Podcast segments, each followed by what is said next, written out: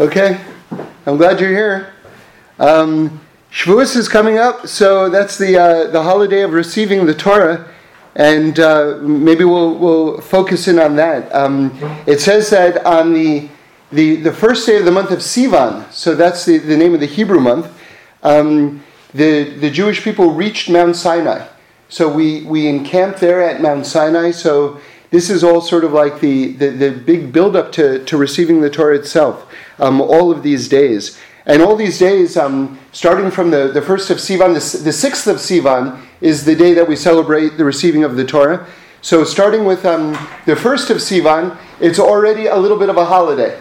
So there's a prayer that we say, um, or I should say that there's a prayer that we don't say. It's called Tachanun, which is a bit of a um, uh, bit of a prayer of uh, kind of like regret over things that uh, we may have not gotten right. And on holidays, we don't say Tachanun. So, you know, anytime that we don't say Tachanun, that's already more of a festive day. So, starting with the very first day of the month of Sivan, there's no Tachanun until after the holiday. So, that's just a, an expression in, in halacha, in, in terms of Jewish law, that's really sort of like already describing the, the essence and spirituality of these days, that already these days right now have a little bit of a quality of a, of a holiday.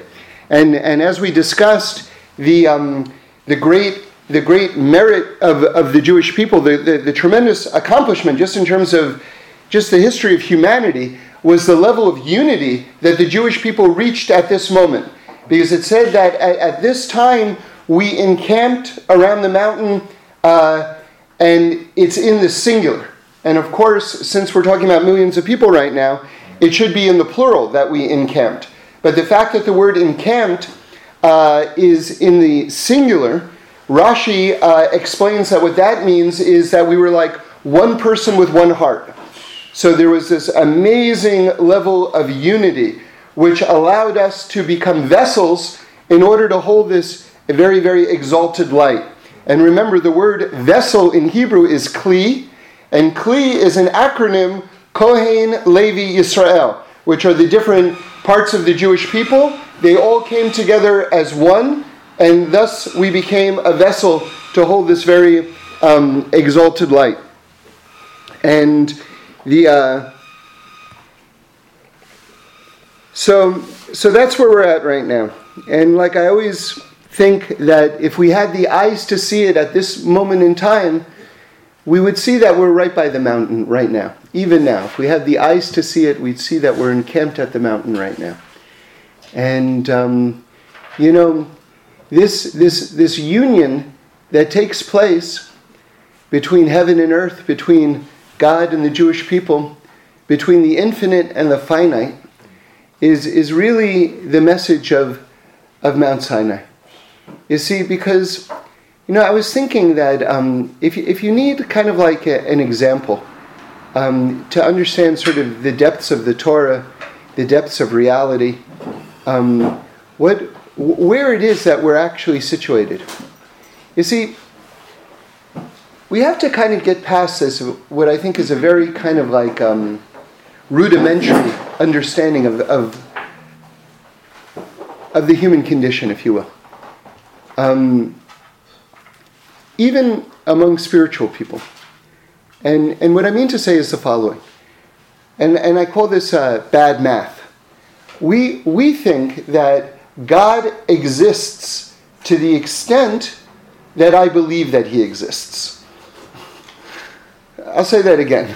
We, we believe that God exists to the extent that I believe that He exists. So, in other words, that creates the type of phenomenon where, where someone who's maybe less in tune with spirituality looks at a religious person and go, yeah, you know, he believes a lot. So in their mind, God is very present in that person's life. But me, I don't believe so much, so really there isn't much of a God in the world. Maybe a little bit. On holidays, when I'm feeling religious, then there's more, God is exists more. Right? Now that's a very, if I'm using this word correctly, solipsistic uh, take on, on, on what it is. Because if there's a God and he's all powerful and he's omnipresent, then he's there no matter what, whether you believe in him or not.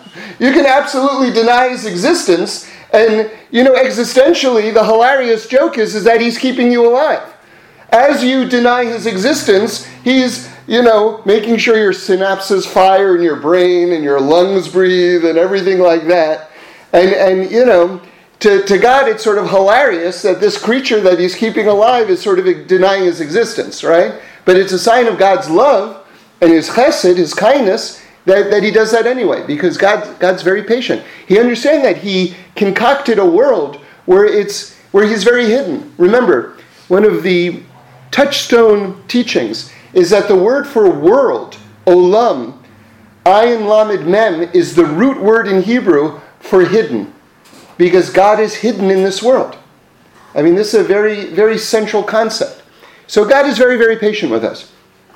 But nonetheless, if we want a sort of metaphor for, for, for, for sort of seeing sort of everything like um, on, on kind of a macro level a little more clearly, I was just thinking the other day, you know, several years ago, th- these uh, books, they, they called them magic eye drawings, were very popular. And just in case you're not familiar with them, um, uh, it, there was a while where, like on the New York Times bestseller list, they were like, you know, one through five or whatever it was. Like it was a it was a craze, and and what it was is these uh, these magic eye books were they're these drawings, and it's just on a piece of paper, so it's two dimensional, but they're very crammed drawings, and if you stare at them, all of a sudden they they appear to be like holograms, like you see in three dimensions this entire um, landscape of, of drawings and, and, and, and figures pop out, and you see like this entire thing. And it's not two dimensional at all.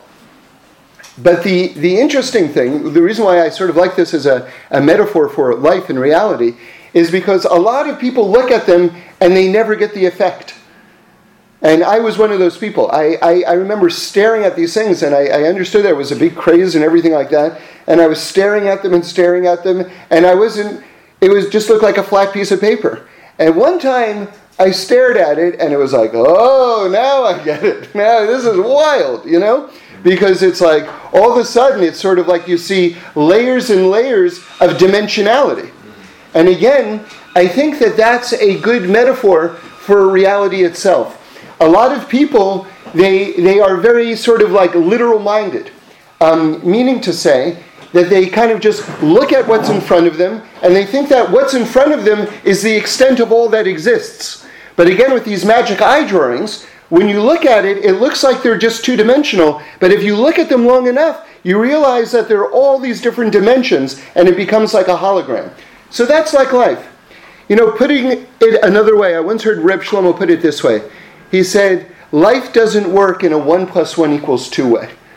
Right? Like, we all know that intuitively from our own experience in our own life. You know, we put in a certain amount of effort and we expect a certain result, and we're always confounded by the fact that it's sort of like, well, and then sometimes things happen without seemingly the required um, amount of work that we put in other things that haven't worked, and it's just, it's just how do you how do you make sense out of it?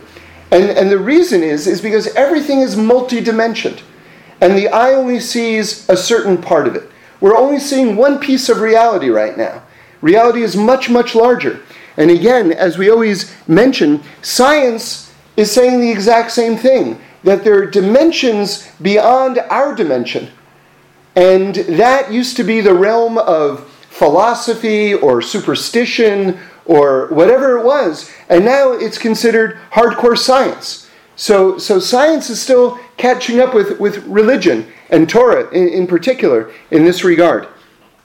So, so I want to tell you the there, there's so much about Mount Sinai. What what Mount Sinai means, um, and but um, but basically, if if we return back to this idea that we're really situated, whether we believe it or not. It's not contingent on our own belief because it either exists or it doesn't exist. And so, given the fact that it does exist and that there are realms beyond which our eye can see, both larger and smaller, then the question is how do we access those realms? while we're in this realm. In other words, while, while we dwell within, relatively speaking, the finite, how do we have access and be in harmony with the infinite? And that is what the Torah mitzvot are. They are our tools to reach beyond ourselves, reach beyond our dimension, and be able to simultaneously live a finite and infinite existence within this lifetime and within this realm. Now,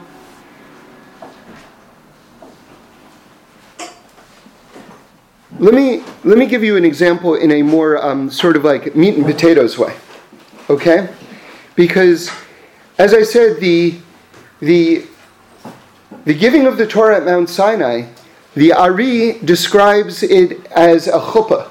We know the chuppah is the marriage canopy. That's what we that's what husband and wife stand under, and and and two become one, right? Or or really, we say that their soul was initially one soul, and now it sort of comes down in two parts and two bodies, and then it becomes reunited.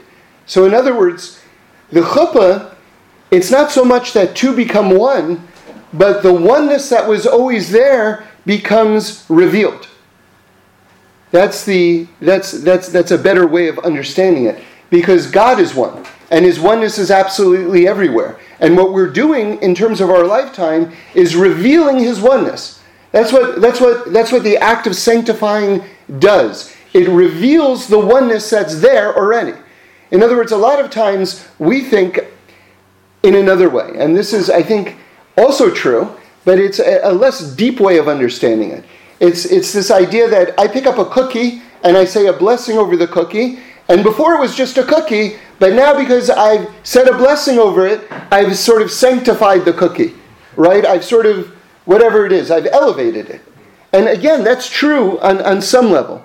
But, but on a deeper level, because God fills the entire universe, when I make a blessing, it's not that I'm sanctifying the cookie. If God is absolutely everywhere, the cookie was already holy. what I'm doing is now revealing the holiness that was always there. So that's what happens in the chuppah ceremony. That's what happens when husband and wife get together. Because if both of them are sharing the same soul, what happens at that moment is the revelation of the oneness that's always existed. Okay. So, so with this in mind, let's talk a little bit more about blessings. And let's talk a little bit more about this idea that the Torah gives us that ability to link the finite with the infinite, to attach them, or to reveal the oneness that's always been there. And I want to just tell you a story from my own life. Um, and um, so when I first was kind of getting a little bit more serious in terms of becoming more observant and, and, and studying Torah with, with, a, with a higher degree of seriousness. Um, I was taking classes at this uh, Chabad yeshiva, which was across the street from my house at the time, and there was a group of us guys who were all kind of, you know, getting uh, observant more or less at the same time, uh, and some of us were already, you know, uh, a little more advanced than, than, than others, but, but it, you know, there was a nice bond, a nice camaraderie between us. And after the class, sometimes we would go to this place on, on Melrose. It was a place at that time called I Love Juicy, which was a sort of a vegan, vegetarian place. And it wasn't officially kosher, but we weren't so observant at that point. So, so we were hanging out there and uh, we'd kind of discuss the ideas from the, from the class that we just heard. And I remember it was sort of like, it was a really interesting place. There were, you'd see Rastafarians there, and models and limousines would pull up. But it was like this little tiny place, you know. It wasn't like a fancy restaurant at all, but a very eclectic kind of mix of people. And um, one time we were sitting there as a group, and uh, one of the we I guess we were talking about blessings, and one of the guys who was sort of more observant at that time than than than certainly I was anyway, said, "You know, I'm making blessings before I eat food now." You know, and I say, you know, whatever it is, I, I, I say the I say the blessing. And you know, by the way, I'll just just uh, just make one more point, just about the importance of blessings. And since we're talking about Mount Sinai and, and giving us the tools to connect the finite and the infinite, remember this amazing uh, gematria from the Jikover Rebbe, we're counting 49 days, right? And then on the 50th day, we get the Torah, right? We don't count the 50th day. So the 49 days is the extent of human capability, and the 50th is already beyond, beyond, beyond, beyond. That we can't count, we can't even put a number on it, right? And remember, like, seven represents nature, right? The world's created in seven days. So seven squared, which is 49, that's the extent, that's the extent of human capability. And then 50, that's beyond. Okay? Now remember, if that's likened, the 50th day is likened to a chuppah, says the Ari, right? So the Jikover points out that the gematria, the numerical equivalent of the word chuppah is 99, which is 49 plus 50. In other words, it's the merger of the finite and the infinite, right? That way of accessing the infinite through the finite. Amazing, amazing gematria. So, so the word amen, right? After you say a blessing, you say amen. And remember, there's a debate in the in the Gemara and the Talmud, which is who gets more merit, the person who says the blessing or the person who says amen? And there's two opinions. And one of the opinions, surprisingly, is the person who says amen. And amen is an amazing word. That's the Gematria 91, which is two names of God together. The Yud Ke Vav Ke, which is 26, and Aleph Dalid Nun and Yud, which is 56. So, or I'm sorry, 65. So that together is 91. Now, those two names of God stand for the infinite and the finite, heaven and earth. So basically, when you're saying Amen, you're saying that this apple, this cookie, this finite thing came from an infinite source. You're linking the finite and the infinite with the word Amen. Okay? So blessings are important to, uh, to say. Amen is as or more important to say, depending on you know where we uh, fall out on that. So, so all of these things are tools and recognitions. And by the way, you know, we, we made the point, I think it was last week, but it, it's worth repeating, which is that, you know, we, we say seeing is believing, right? I don't know if I have a Torah source for that, but there might be. But anyway, that's kind of like one of those uh, common sense kind of, which, by the way, my dad used to always say, common sense isn't common, right? But um, but anyway, just uh, seeing is believing. You know, if you see it with your own eyes, you, you believe it. And, and, and the thing is, is that what, this whole magic eye kind of thing that I was talking about before, we see finiteness all of the time. Like all we have constantly reinforced in our brains is the idea that this is all there is. And so if to the extent that we actually believe that, it's very understandable because that's the message that we're constantly sent. And so that's why things like blessings, things like saying Amen, all the mitzvot which are throughout the entire day are so essential because they open up our mind to the fact that there's more going on all of the time. And a lot of people don't understand um, why there's so many mitzvahs. Like, you know, are the rabbis control freaks? I mean, like, give me a break. Is there really a way, a Torah way, to put on your socks and shoes? And by the way, the answer is yes. There, there really is a way. It's right sock, left sock, right shoe, left shoe, tie your left shoe, then tie your right shoe. So why? Why? Because if God is absolutely everywhere, in everything, then that means there's no such thing as a secular moment. Right? If I dwell within God, there is no such thing as a secular moment which means there has to be, there has to be a holy way to do everything. It's not just, why are you giving me such a hard time? Can't I have a break? That, but that's, you're, you're, the, anyone who thinks that, it, it, it doesn't have the fundamentals of reality. If you're standing before the infinite one at all times, who loves you to pieces, right? There has to be a way, even whether you're moving pots on a stove on Shabbos or not, there has to be a way to do everything. There has to be, right? So again, this is this is the interconnection between the finite and the infinite on a daily basis. And of course it manifests itself in the realm of the mundane. You go, well, that's so, it really? You do it that way? Aren't you just being neurotic? No, no, no, no. Well, you might also be being neurotic. There's, you know, the two can go together, but in fact, they often go together. But but that aside, that aside, um, you know, if you can avoid that trap, um, you know, there there it, it makes sense. Okay, so anyway, let's get back to this idea of blessing. So. So I'm sitting at I Love Juicy with this friend of mine who's like more observant than I am, and he says to me, you know, it comes up naturally in conversation. He says, I'm making blessings now. And bless you. And the thing is, is that the, the, the, for me at that point in my life, it's sort of like, you know, if you're standing in front of a person who's not like aware of what blessings are and everything like that, and, you know, you know, there's all the whole issue of head covering and this, that, and the other thing when you're saying a blessing. And hey, you know, it's like I couldn't, I wasn't there, you know, I couldn't deal with all that stuff. It was too much pressure. So, but I was definitely, you know, into the idea of blessings, you know what I mean? So, what I was doing at that point in my sort of journey was I was just sort of like having the blessing in mind. Right? So I was thinking the blessing and like really kind of, you know, and and and and, and trying to do a good job at that, which was sort of like an exercise in spirituality and things like that. So then we get into a debate like which is better, right? And and the debate sort of like starts to play itself out in this way. Just what's better to just to rattle off the words or not to say the words, but to have like a very sort of like expansive thought in mind before you before you do it. So of course I was completely um, biased and you know sort of like invested in my own sort of like uh, you know you know state at that point. So I was arguing that, you know, the sort of the more sort of exalted thought process was higher.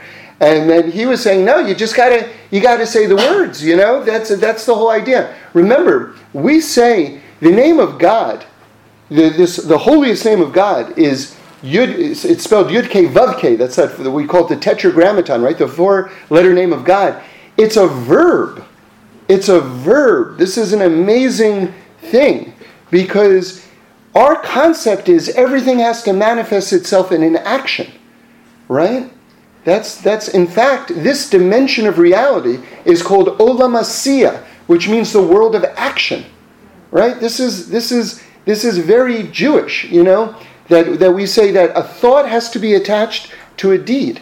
So, anyway, we're debating it back and forth, and then someone says, Why can't you say the words and have like kavana, have like a very high minded thought while you're saying the words.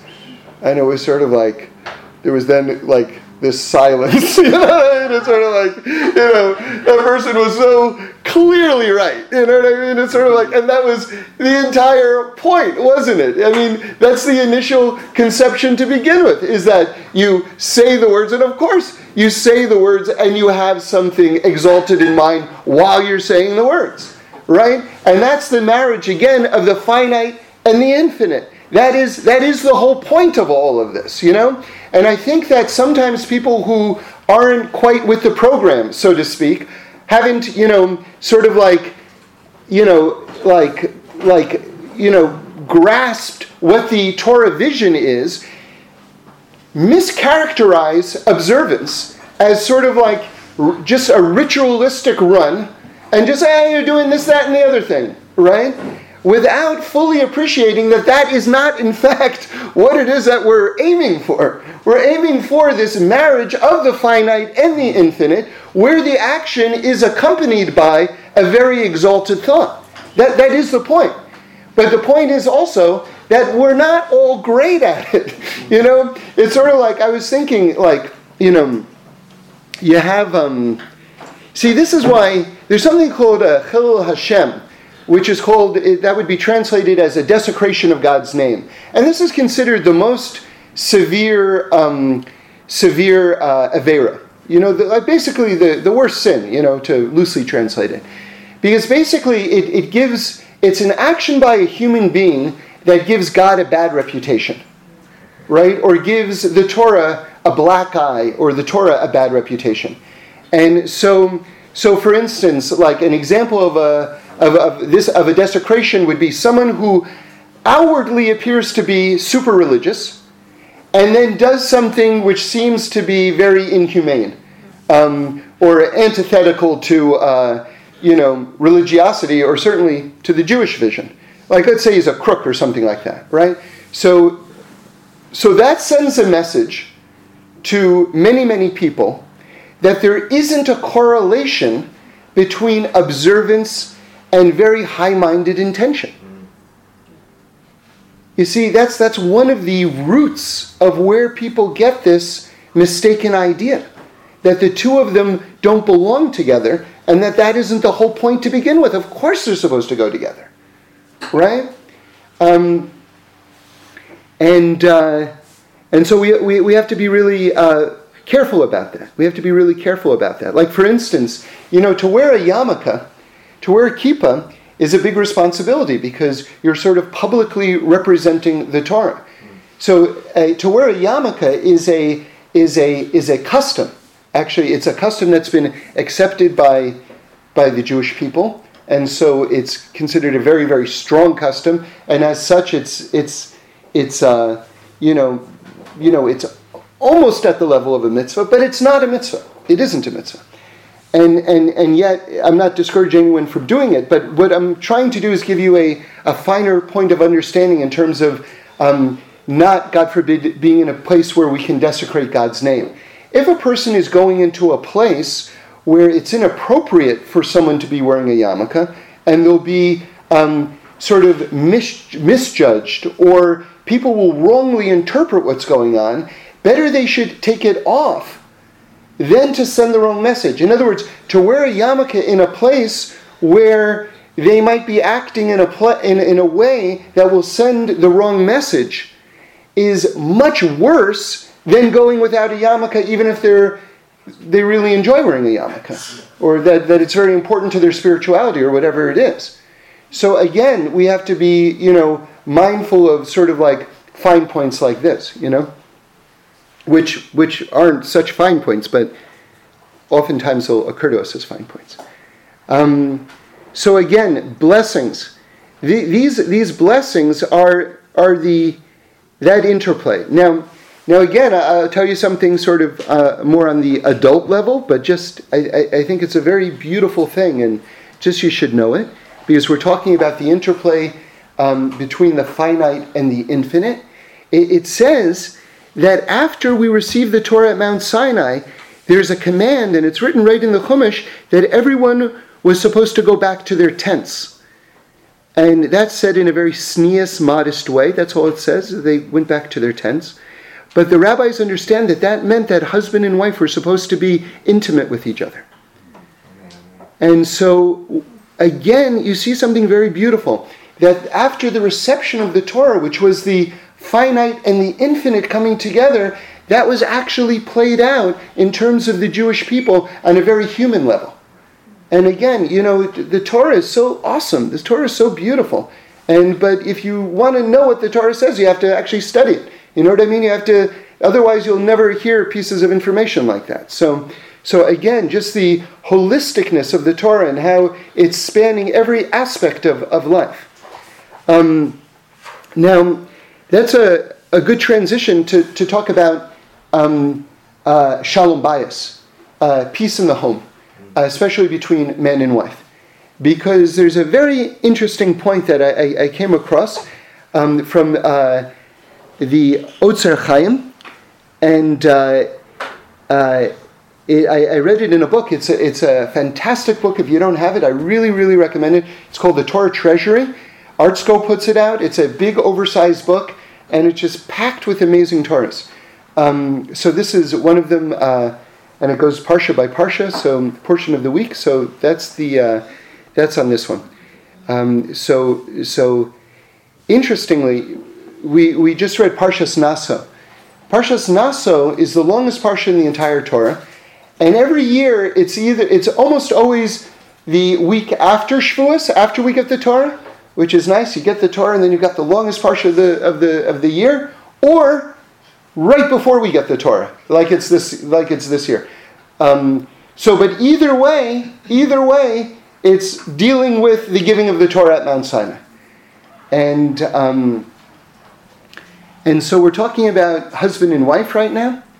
And one of the things, so it's it's you know, the, since since the, the uh, Har Sinai, the revelation of the Torah is compared to a chuppah, which is husband and wife, and we talked about other aspects of that as well. It makes sense that the that the Torah in this parsha is also here. You can you can go over there if you like. Right right over there is, is probably going to be in the shade. Yeah. So um, also talks about uh, peace in the home, and it, it talks about uh, the sota. So who is the sota? The sota is uh, an, an adulterous wife who was warned beforehand, and then she is found uh, by witnesses in seclusion with the man again. And so there's sort of a way of kind of working out whether, in fact, she's, um, she's been adulterous or not. Okay. So I know that, uh, that uh, from a feminist perspective, there's, you know, it's, it's, a, it's, a painful, it's a painful chapter to read in the Torah as it's, as it's spelled out. Um, which is why I'm bringing up this point, which, which I just came across, which I thought was very interesting. And again, the Torah is so balanced, but you have to really read the Torah to, to, to see these things. So, in the very beginning of the discussion of the sota, of this woman, it says, it says, and this is, if you want to see it, it's in chapter 5, verse 12 of uh, Bamidbar of Numbers. And it says that, um, it says, Hashem spoke to Moshe, saying, Speak to the children of Israel and say to them, uh, Any man whose wife shall go astray and commit treachery against him. Okay, and then it, that's the beginning, bless it, that's the beginning of the discussion of the sota. But, very interestingly, when it talks about, when it says the word man, any man whose wife shall go astray, it says in, in the Torah itself, it, man, the word for man is ish. So it should just say any ish and then continue with the thought. But that's not what it says in the Torah. It says ish, ish. The, the word man is repeated two times. So, so why? We know that no letter in the Torah is repeated twice, much less two words in the Torah. If two words are going to be repeated back to back, then there's a teaching there. There's a very important teaching there. So, so the halacha is the following. The Rambam says that a man has to love his wife as much as himself and honor her more than himself. And the rabbi who married us said um, uh, that why, why love her as much as yourself? Because he said, he explained it this way that, that human beings are incapable of loving someone more than they love themselves. Which is, that in itself is a very insight into our humanity. Meaning to say that um, if you want to, if you, if you, if, if you want to love other people more, you have to actually love yourself as well. And, and so that's, that's actually, it's actually a mitzvah to, to, to love yourself as well because loving yourself allows you to love other people. And, and, and the, the inverse is true that if you don't love yourself, you don't love other people. It, it's, it's very hard, it's very hard to do. So, so we, we tend to think of, well, if I love myself, there's that, that's just sort of riddled with with arrogance and, and, and you know, narcissism and, and all the rest. But if it's contextualized in terms of a larger matrix of responsibilities to the family and to the community and to God and everything like that, you see that loving yourself is actually an essential component. It just has to be contextualized, right? Um, okay, so so now let's get back to this idea that at the very beginning of the discussion of the wayward wife, it says ish ish. The word man is repeated two times. And so the Otzar Chaim says the following thing. Ish ish means that the man has become completely self-centered. The man has made it all about him. So when you have this double repetition, basically the husband is saying, me, me at the very be, uh, uh, within the marriage. Ish ish. When all of a sudden the dynamics of the relationship are completely shifted to one party, then it opens up the gates for there to be all sorts of problems. And then the Torah goes into this particular problem. Right? That doesn't excuse the woman, by the way. The woman has full responsibility, you know, to, to be loyal. Um, nonetheless, what the Torah is saying here in a very subtle, meaningful way is ex- it's exploring the roots of where the disconnect started to happen. That's, that's, one, that's one understanding of it. But I, I thought that that was meaningful because in the discussion of the sota, usually the attention is on the woman, it's not so much on the man. So I thought that it's, it's important to tell you what the Torah is also saying in terms of the man's possible role in this as well. Um, by the way, this problem is much more common with men than it is with women. So why would the Torah say it that way? You mean in terms of um, in terms of ego? You're saying that the man becomes more. Oh, you're ter- in terms of uh, straying, in terms of adultery. Exactly. Isn't it a lot more common than men? Well, yeah, but let's not go into that now. Maybe that's a. I, you know, I, I should say I don't know. Thank, let me. That's the most. That's the most honest answer. But I certainly hear your point. um, yeah. You, anyway, that's going to take us in a whole other place. But but um, it's it's worthy of a discussion. Yeah. Um, you know. Anyway, uh, the less I say, the better at this point. So um, so so anyway, um, one more point, which is I think uh, interesting, is that let's say though this is now from the Talmud. Let's say the woman was actually guilty of this act with another man, right? And the woman is taken into the holy temple, the Beis Hamikdash, and she drinks these uh, waters, which, you know, if she is in fact guilty, have a very devastating effect on her. They're, they're lethal, essentially.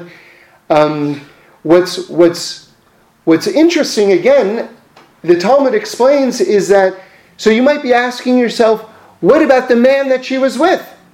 Because the man, by the way, that she was with is also guilty of the death penalty, right? What, what's he up to at this moment?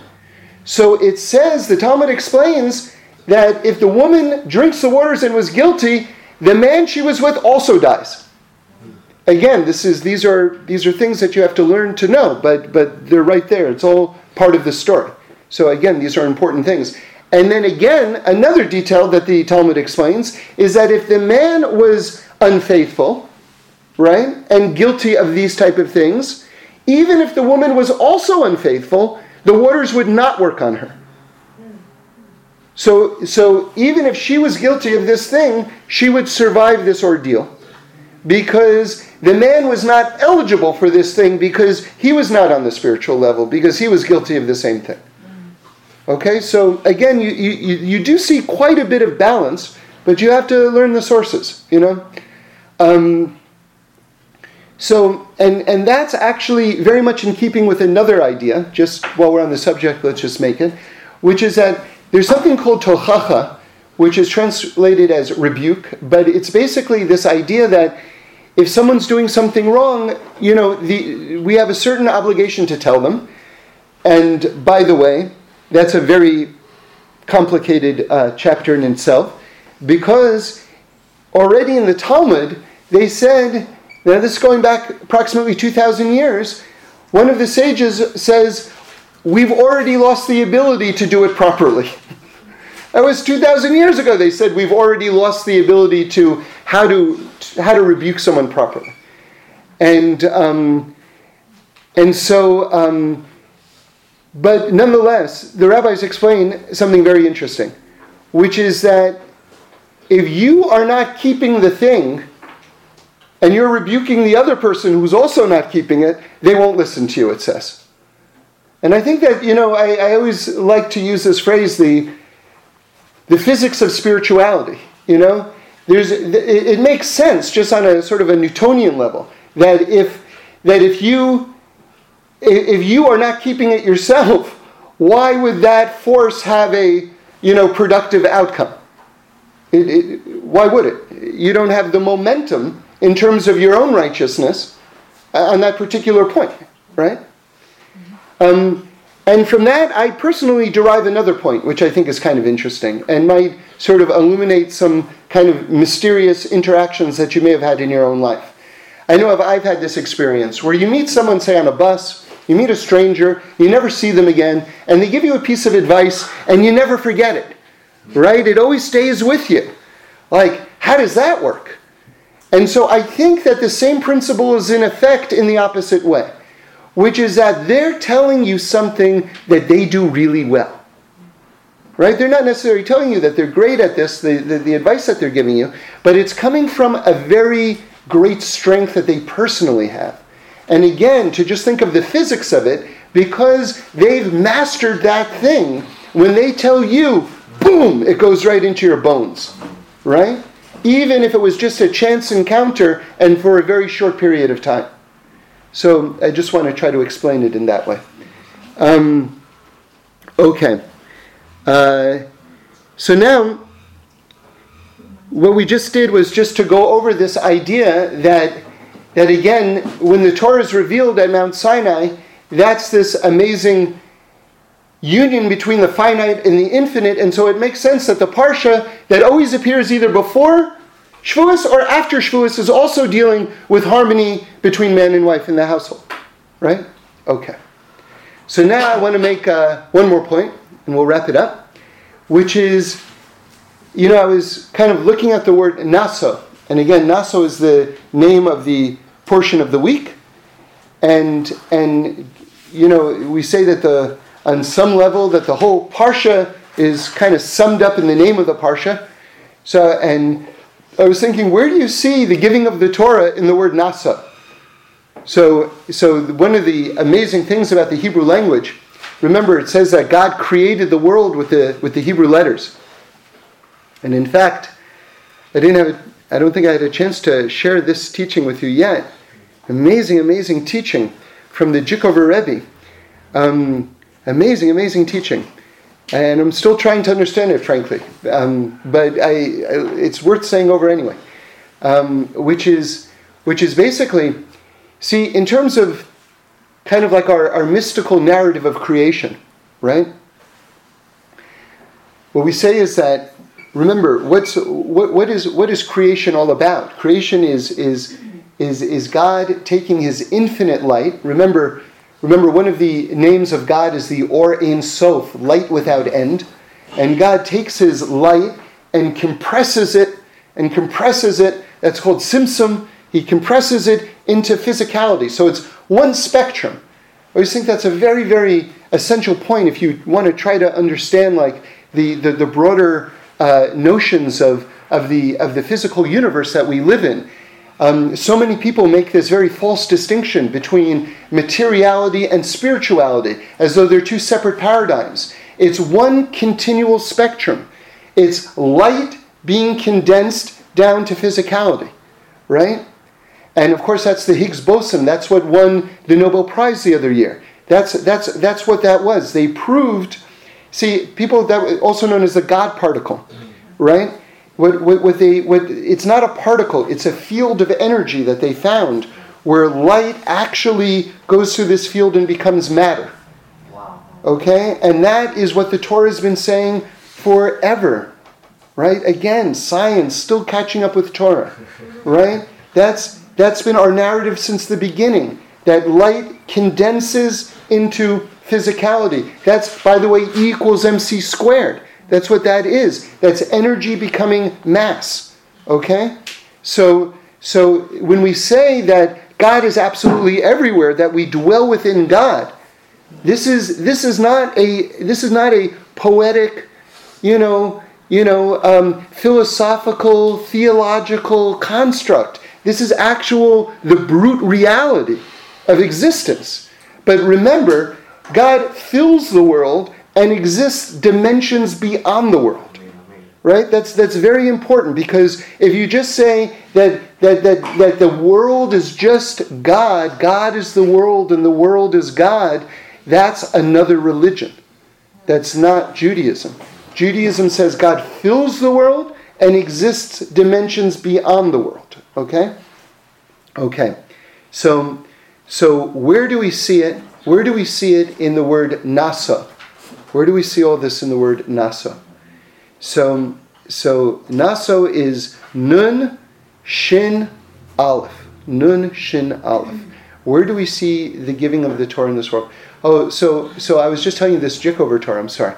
So so we say that God shone His light into these vessels, but the vessels couldn't hold the light, so the vessels shattered, right? And then the sparks fell, right? 288. Okay, file that number away, right? Fell, and I think those sparks unfortunately split into more sparks, so we've had a lot of cleaning up to do. And that's what we're doing. We're sort of gathering the sparks, uplifting the sparks, you know, in all the corners of the world and everything like this, okay? Um, anyway, don't, don't think that they're actual vessels and jars floating up in outer space, because that's, that's not what the rabbis are saying, right? This is just a way of understanding these trying to wrap your mind around these things. So we, we, we talk in these sort of this language, but, but you'll, you'll mislead yourself if you take it too, too uh, pictorially. Bless you. So, so we have these vessels that can hold the light and they shatter. All right? And then new vessels come on the scene, right? So this is the next stage in the contraction of the light. Now, what happens with these new vessels? What, why were they able to hold the light? But the previous vessels were not able to hold the light because the first set of vessels were not connected to each other. Hmm. Each one tried to hold the light by itself. Okay? And you can't do it. Right? So that's talking about us in our own lives. You can't do it by yourself. If you think you can do it by yourself, you're wrong. You can't. That's why you need friendships. That's why you need community. That's why you need family. Right? That's we all need each other. We need each other. Okay? And if you look at the sort of Kabbalistic charts of the Sefirot, you'll notice that each Sefira has a line connecting it to the other Sefira. What, what's going on there? What's happening is that light that's going into the vessels is being shared and disseminated among the other vessels. Do you understand? And then when it's shared, then it can withstand and hold the light. Amen. Right? Now, again, that teaching, and I just saw that it's from the Megaleh Amukos, you know, one of the most amazing sources. Kli, vessel, is Kohen, Levi, Yisrael. It's an acrostic, Kli. Kohen, Levi, Yisrael. That's the three segments of the Jewish people coming together, making a vessel, and then you can hold the light. Okay? And again, it says when we were at Mount Sinai, we encamped as one person with one heart. You see, all these things are coming together. Okay. So now, what happens is that now we're able to hold the light. Now, how many, remember, we're talking about getting to Mount Sinai. We count 49 days, and then God, as a gift, gives us the 50th day, right? That's beyond our ability to reach. Now, listen to this. So, it's all about our part, our job is the 49, right? Now, listen to this. The Jikover Rebbe says the, the most amazing thing.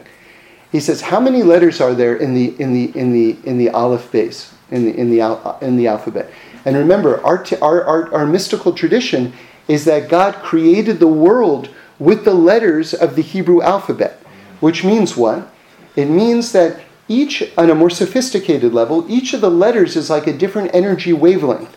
And God combined all the different energies in order to create the word. Okay? So now, how many letters are there?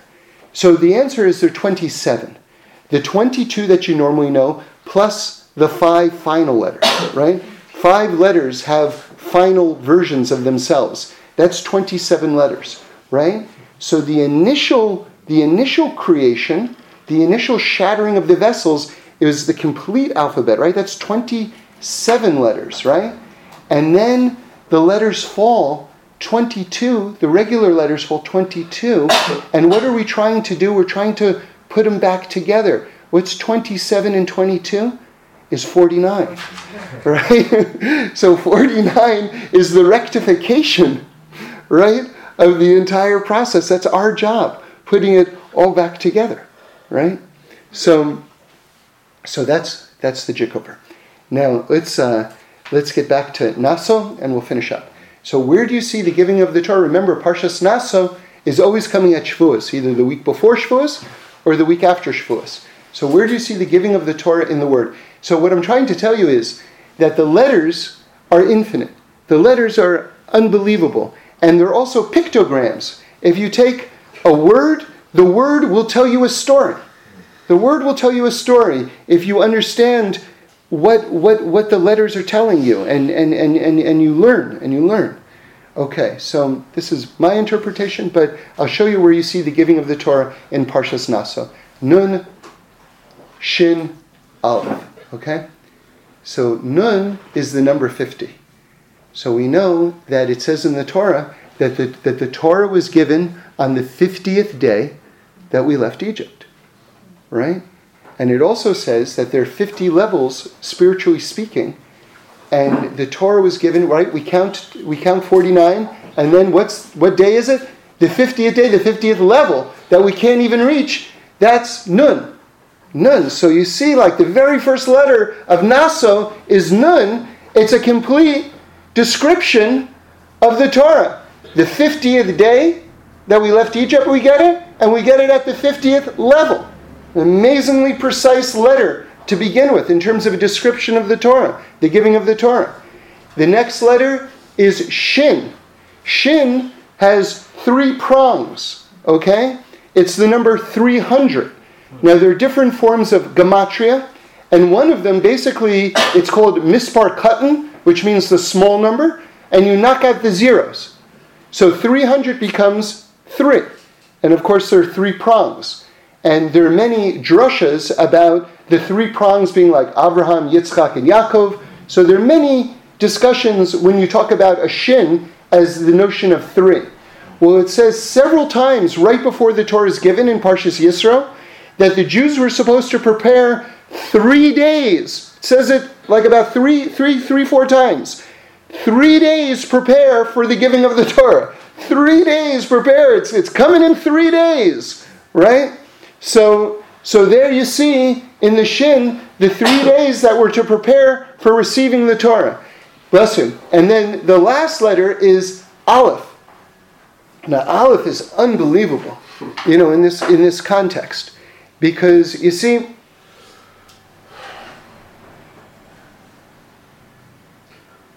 The question is, what did God say when He gave us the Torah? What did He say? So the, the, the Talmud says that Hashem said the first two of the Ten Commandments, okay? Which is basically, I exist, right? Or believe in me. That's, that's, that's the first commandment. And the second commandment is don't believe in other gods, right? And that's a very amazing teaching because you might think, well, if I believe in you, then I don't believe in other gods, right? So that sounds repetitive. And Rabbi Nachman points out it's not only isn't it repetitive, it's maybe the main work that we have to do. Because Rabbi Nachman points out it's possible to believe in God and believe in other powers. And I know for me personally, that was like the big work that I had to do in terms of my own spiritual journey was not so much to believe in God, I believed in God, but to stop believing that anything else had any power in the entire world. Hmm. Right? And so that's that's that's a big thing. So so the Talmud says God said those first two commandments. Now, with that in mind, the Ger Rebbe says a beautiful teaching. Then Moshe takes over, and Moshe then is, is, is the mouthpiece of God at that point, okay? Now, the Gematria of Moshe is 345, or 345. Or God says 1 and 2, and then Moshe, three, four, five. In other words, Moshe is a direct continuation, picking up where God leaves off. Right? So you see that expressed. Remember, the Torah is talking in so many different languages, including the languages of mathematics. You know, it's just one of the languages of creation. That's why we're, we're referencing these things so much, you know? Just another way of accessing, you know, what the Torah is trying to communicate to us. All right, so now, by the way, how do we know that there's 613 mitzvahs? Right? Because the Talmud says the gematria of the word Torah is 611. Okay? And God said the first two commandments, So that adds up to 613. So this is a very fundamental teaching. I'll tell you a crazy story. When I was, um, when my eldest son was, I don't know how old he was, maybe, let's say he was, uh, let's say he was four years old. I don't think he was much older than that. Maybe he was three. I don't know. So I had a, a poster uh, next to his bed. It was like a uh, an old style poster, you know, one of those vintage posters of an airplane.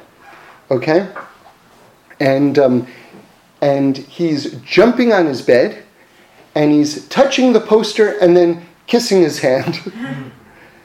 right, and and and I was like, uh, you know, I told him, I said, I said, why are you kissing the poster? I said, the poster is in Torah right? And then he says back to me, Yes, it is. Right? And then I look at the number, and on the plane, it's 161, or if you want to read a different one, 611, which is the Gematria of Torah. so I was like, whoa. anyway, sort of like a cool moment. Um, but anyway, so, so anyway, um, so so I heard from Reb Shlomo that the deeper Kabbalists say that God didn't say the first two commandments. What God said was the first word of the Ten Commandments, which is Anochi. Anochi means I am.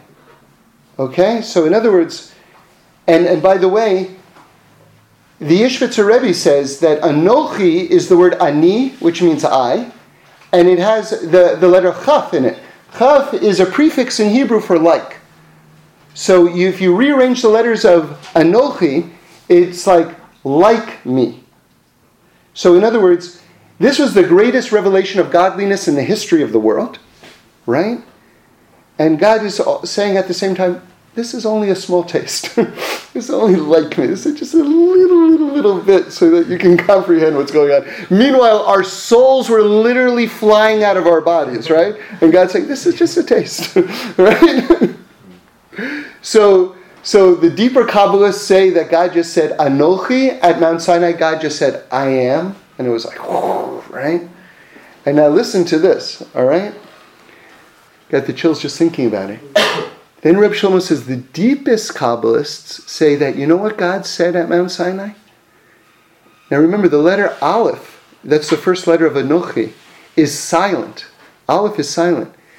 So Reb Shlomo said the deepest Kabbalists say, you know what God said at Mount Sinai? He just pronounced the letter Aleph. right? Aleph is silent.